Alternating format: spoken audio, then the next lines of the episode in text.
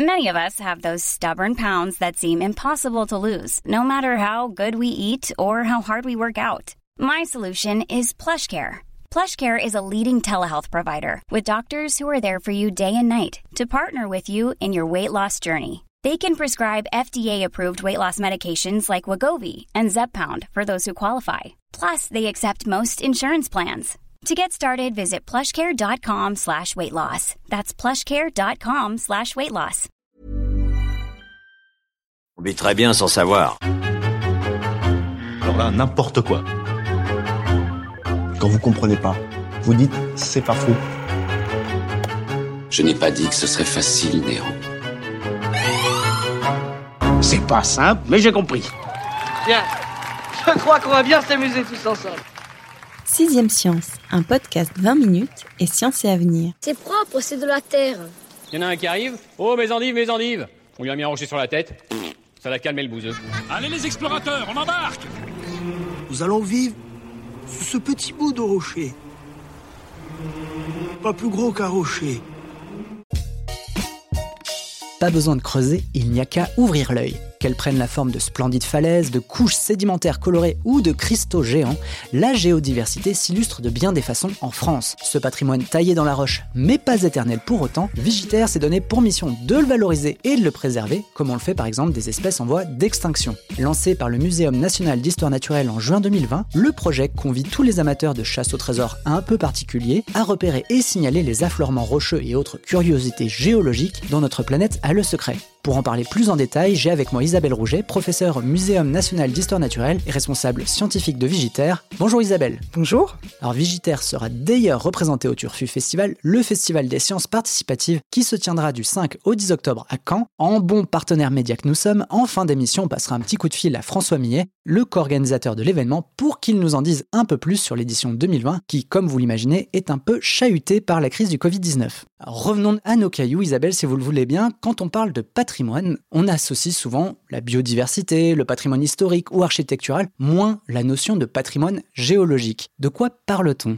Alors, le patrimoine géologique, euh, c'est effectivement une composante du patrimoine naturel comme la biodiversité euh, dont vous venez de parler, mais il s'agit de la composante euh, minérale, non vivante de la nature. Il s'agit donc d'objets ou de biens d'ordre géologique, c'est-à-dire qui racontent l'histoire de la Terre. Et ce qui en fait patrimoine, ce sont les hommes. C'est un objet, ce sont des biens géologiques dont on estime qu'ils sont importants pour raconter des épisodes de l'histoire de la Terre, des processus de mise en place de grandes structures terrestres etc. Et on souhaite porter ces éléments euh, au niveau patrimonial, c'est-à-dire euh, les préserver pour les transmettre aux générations futures. Ok. Et il vaut quoi le patrimoine français d'un point de vue justement géologique? Alors, le patrimoine géologique français, on peut déjà dire qu'il est assez riche, ne serait-ce que par la diversité des objets géologiques qu'on trouve en France. Par exemple, si on regarde la carte géologique de la France, on va voir un très grand nombre de couleurs, et ce très grand nombre de couleurs va déjà refléter une très large variété de roches, de types de roches, et aussi l'étendue des âges géologiques qui vont sur le territoire français en France métropolitaine ou outre-mer de 2 milliards d'années aux sédiments les plus récents. Donc c'est déjà très diversifié. Alors moi en allant sur euh, vigi-terre.org, donc le site internet vers lequel on renvoie tous nos auditeurs pour en savoir plus, j'ai découvert que euh, ce patrimoine géologique était potentiellement menacé. C'est vrai que je me disais, bon bah, l'avantage des pierres c'est qu'elles vieillissent plutôt bien, qu'on peut leur laisser du temps, alors que sur le site j'ai trouvé qu'il y avait une belle formule qui disait que la biodiversité n'avait pas le monopole en quelque sorte de la fragilité. Quelle menace pèse sur le patrimoine géologique français alors certainement, on a dans l'idée que la roche, euh, le minéral, le patrimoine paysager est moins fragile qu'une orchidée ou qu'une espèce d'insecte. Mais au même titre que les autres objets de la nature, la géologie euh, est vulnérable à l'activité humaine. Le fait de construire, d'urbaniser, euh, de recouvrir les sols par des constructions va effacer l'accès à une partie du sous-sol. Et de même, les changements climatiques vont impacter énormément les paysages et avoir un un impact euh, sur les objets géologiques, euh, même patrimoniaux. On connaît le recul des falaises. On peut aussi voir des changements importants dans les milieux extrêmes comme les milieux montagneux, euh, où les bouleversements climatiques vont produire des grands éboulements de terrain ou des choses comme ça. Donc le patrimoine géologique est vulnérable au même titre que la biodiversité. Mais on en parle beaucoup moins. On en parle certes moins, malheureusement, mais il ne faut pas opposer les deux. Hein. en fait, la géologie fait partie de la nature, c'est le socle même de la biodiversité, c'est ce qui va aussi façonner façonner les habitats. Et donc, c'est une vision réductrice de la nature que de la voir que de son côté vivant. Et pour mieux euh, l'observer, la comprendre et la protéger, il vaut mieux avoir une vision holistique, globale de la nature qui inclut aussi le minéral et le paysage. Il n'y a pas grand prodige à soulever ce caillou. C'est vrai ça. Bon ben, on en arrive au sujet qui nous réunit aujourd'hui, c'est le projet Vigitaire. Est-ce que vous pouvez nous en raconter en quelque sorte les origines? Parce que c'est un projet qui est tout récent, on l'a dit, en hein, juin 2020. Alors ce projet vient d'être lancé, mais en fait il prend son origine euh, dans des temps pas géologiques, mais quand même assez anciens, euh, peut-être une dizaine d'années, notamment dans le cadre euh, de la constitution de l'inventaire national du patrimoine géologique, qui existe depuis maintenant plus de dix ans. Et la communauté des géologues s'est employée à reconnaître ce patrimoine, à l'inventorier. Et une des questions qui se posent en inventoriant le patrimoine, c'est comment on va découvrir de nouveaux objets de patrimoniaux. Et une possibilité de le faire, c'est d'aller beaucoup sur le terrain observer. Hmm. Et les géologues ne peuvent pas être partout en même temps euh, sur le territoire. Et donc, observer, profiter des potentialités d'observation de tous les citoyens, ça peut être une chose très intéressante. Alors, et comment moi, on va dire simple kidam, je peux participer à cette préservation, justement en participant en quelque sorte à sa sauvegarde ou euh, à son enregistrement, on va dire, numérique? Alors, une chose importante, c'est lorsque euh, un nouvel objet géologique est mis au jour, comme par exemple lors de travaux ou lors d'un écroulement de terrain qui va mettre un caillou à l'affleurement ou un certain volume de roche à l'affleurement, le risque est que cet affleurement disparaisse très vite, qu'il soit recouvert de végétation ou simplement recouvert par une construction. Et donc euh, la notion de rapidité d'identification et de signalement est extrêmement importante. Donc chacun peut, en identifiant un site géologique, un objet euh, sur le bord de la route, le signaler très rapidement sur le site internet. Et là, des experts vont pouvoir évaluer l'intérêt de ce signalement. Pour éventuellement intervenir? Par exemple, euh, il peut y avoir des interventions. On a des exemples nombreux. Hein. Des découvertes fortuites ont souvent été faites par euh, des gens qui, en se promenant, ont remarqué des choses et puis euh, se sont rapprochés petit à petit d'associations naturalistes ou de scientifiques qu'ils connaissaient. Et ça a amené à des découvertes majeures. On peut citer, par exemple, la fameuse piste de dinosaures de Plagne, où cette grande piste, une des plus grandes du monde, a été découverte plus ou moins par hasard par des promeneurs qui avaient déjà un sens naturaliste bien et aujourd'hui, ce site-là euh, est un inventaire national du patrimoine géologique et euh, est également protégé euh, par des actions de protection. Non, mais ce qui m'a un peu sauté aux yeux, c'est que je me suis dit, tiens, ça tombe juste après le confinement. Est-ce que, d'une certaine façon, vous voulez profiter du fait que l'écrasante majorité des Français qui prendront des vacances vont le faire en France? Alors ça, c'est le coup de chance quelque part.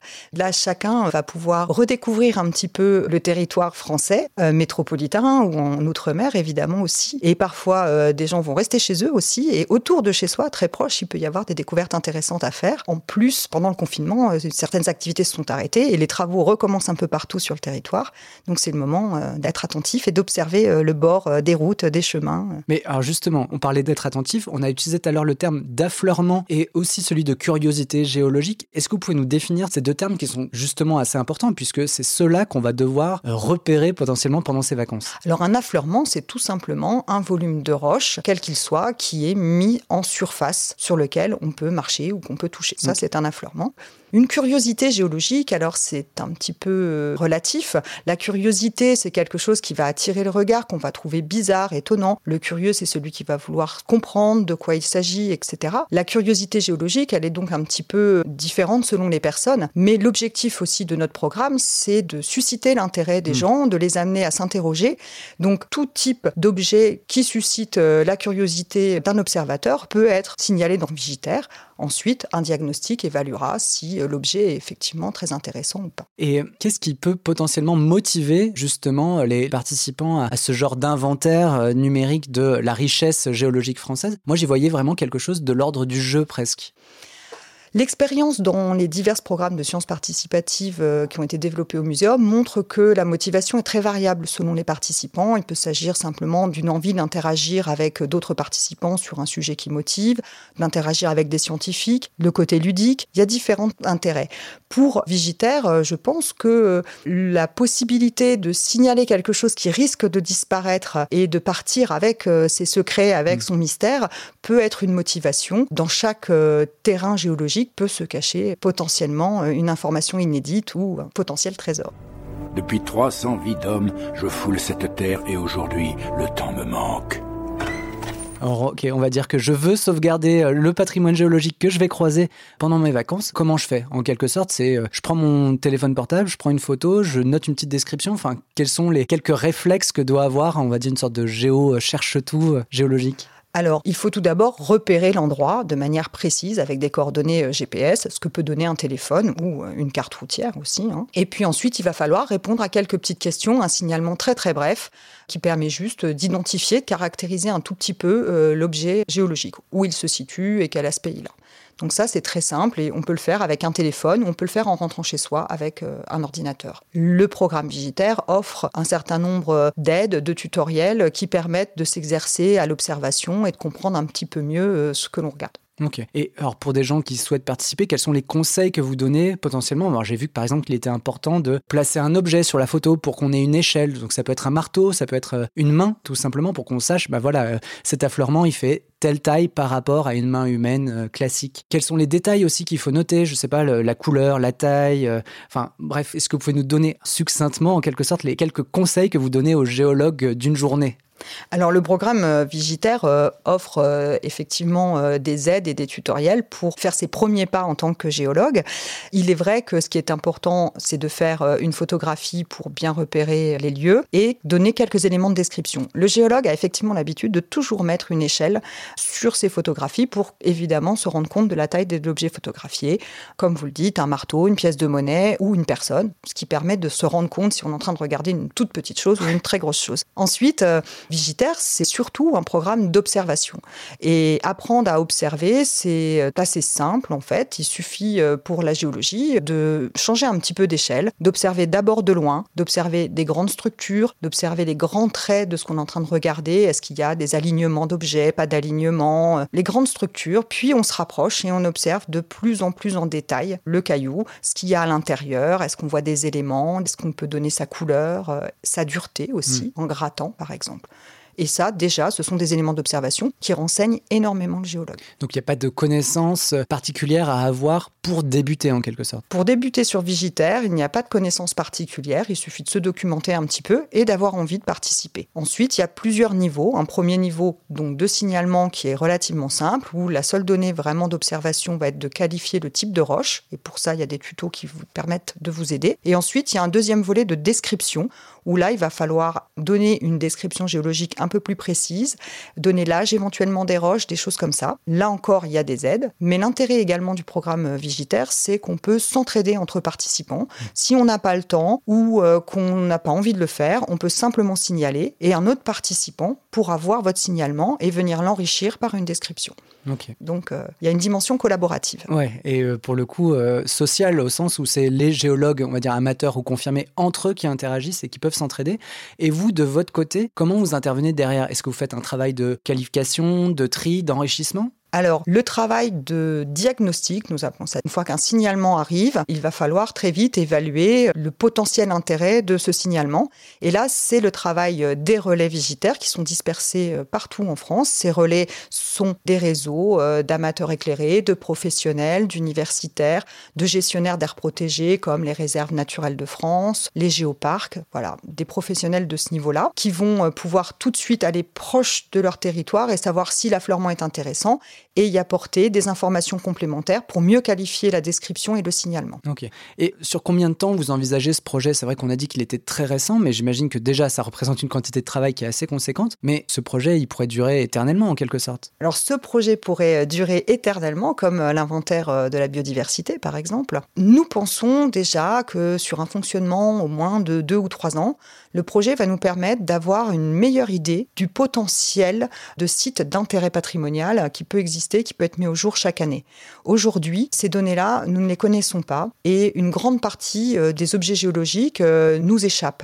C'est pas du tout le cas, par exemple, pour l'archéologie, qui fait l'objet euh, d'une réglementation sur la prévention. Et chaque année, il y a des rapports qui permettent de dire le nombre de sites d'intérêt archéologique découverts chaque année. Pour la géologie, on ne le sait pas et nous, nous pensons qu'avec Vigitaire, on pourra accéder à ce type d'informations sur le moyen terme. Gaëtan Lataupe, géologue, experts en forage. Ils creusent pour épater la galerie.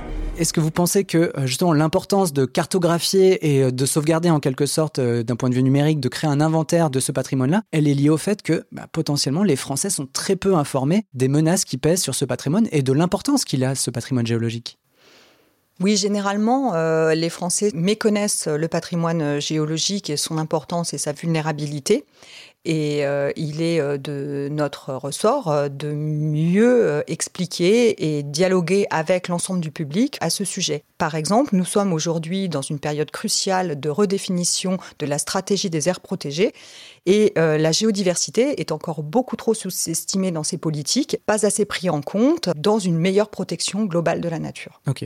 Ah oui, et ce que j'ai oublié de vous dire, c'est que bah, le Muséum national d'histoire naturelle est un expert en quelque sorte des sciences participatives puisqu'ils ont depuis plus plusieurs années un projet qui s'appelle Vigiciel, qui, je vous laisse deviner à quelle matière il s'applique. Mais moi, ça m'amène à une question, c'est les sciences participatives pour des institutions comme le Muséum national d'histoire naturelle, elles leur servent à quoi? Est-ce qu'elles leur servent uniquement à réduire la main-d'œuvre, c'est-à-dire à faire appel à des volontaires pour brasser un maximum de données, ou est-ce que l'utilité, elle va plus loin?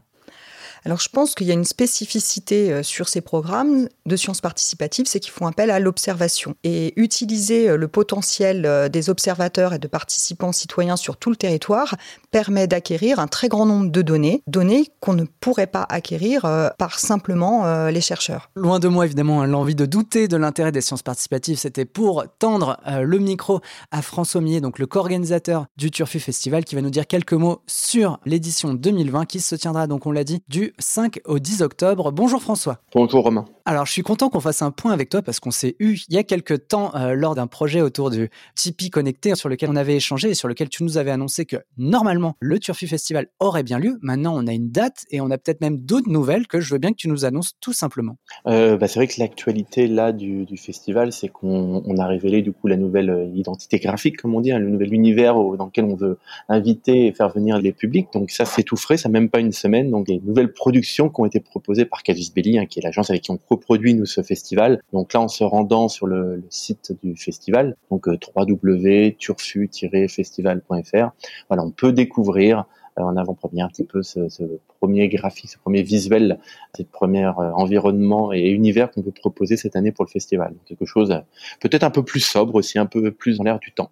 Est-ce que tu peux sans nous détailler toute la programmation, hein, parce qu'on l'a dit, hein, il y a quand même plusieurs jours, c'est du 5 au 10 octobre, donc sans entrer dans le détail sur tout ce qui nous attend lors de l'événement, est-ce que tu peux nous dire éventuellement en termes de sciences participatives qui on peut s'attendre à rencontrer en plus de Vigitaire justement qui sera bel et bien représenté? Alors oui, on vient de parler de Végitaire. Bah, déjà, nous, on est content d'avoir Végitaire parce qu'on vient d'en parler. C'est quelque chose de nouveau, donc qu'il soit, je pas envie de dire en avant-première, mais qu'on ait quand même euh, la chance de pouvoir le, proposer dès cette année au, public du Turfu, euh, c'est intéressant. Et c'est vrai, on a d'autres dispositifs de sciences participatives, d'autres dispositifs. Donc euh, voilà, je rappelle juste les sciences participatives, c'est le fait de pouvoir produire de la donnée hein, pour les chercheurs, pour différents programmes, que n'importe qui puisse observer dans son environnement ou recueillir des données et les transmettre comme ça sur des programmes. Donc on en a principalement deux autres qui seront proposés dans le cadre du Turfu. On a donc Vigiciel, qui est très proche de Vigitaire, hein, également cité, donc qui est très proche dans le sens où là, il faut observer finalement euh, essayer de découvrir, repérer des cratères d'impact de météorites. On pourrait, voilà, à partir de photos ou d'images qu'on peut retrouver sur la plateforme là aussi, qui est proposée euh,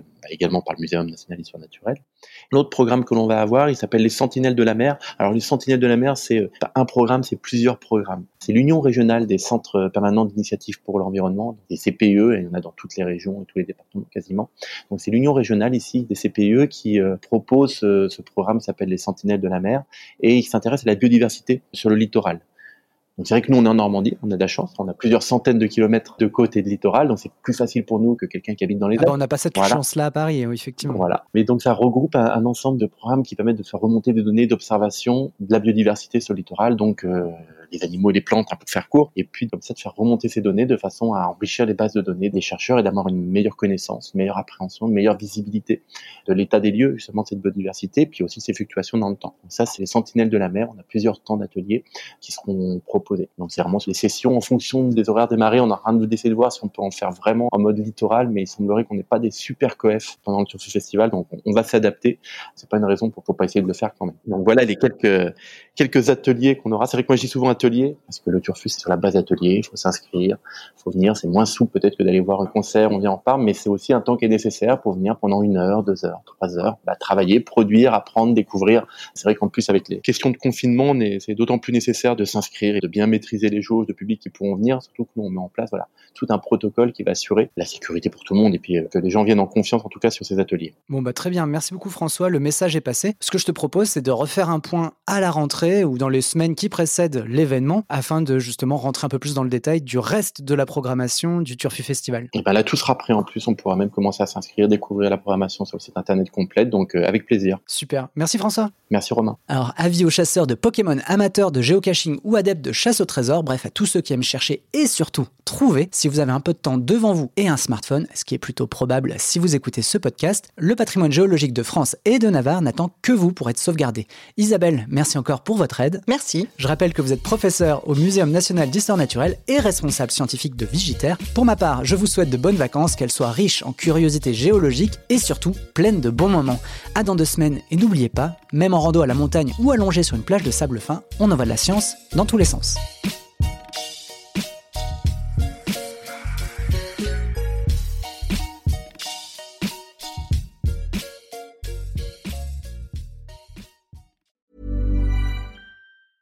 Mom deserves the best, and there's no better place to shop for Mother's Day than Whole Foods Market. They're your destination for unbeatable savings, from premium gifts to show-stopping flowers and irresistible desserts. Start by saving 33% with Prime on all body care and candles. Then get a 15-stem bunch of tulips for just $9.99 each with Prime. Round out Mom's menu with festive rosé, irresistible berry chantilly cake, and more special treats. Come celebrate Mother's Day at Whole Foods Market. Even on a budget, quality is non-negotiable. That's why Quince is the place to score high-end essentials at 50 to 80% less than similar brands. Get your hands on buttery soft cashmere sweaters from just 60 bucks, Italian leather jackets, and so much more.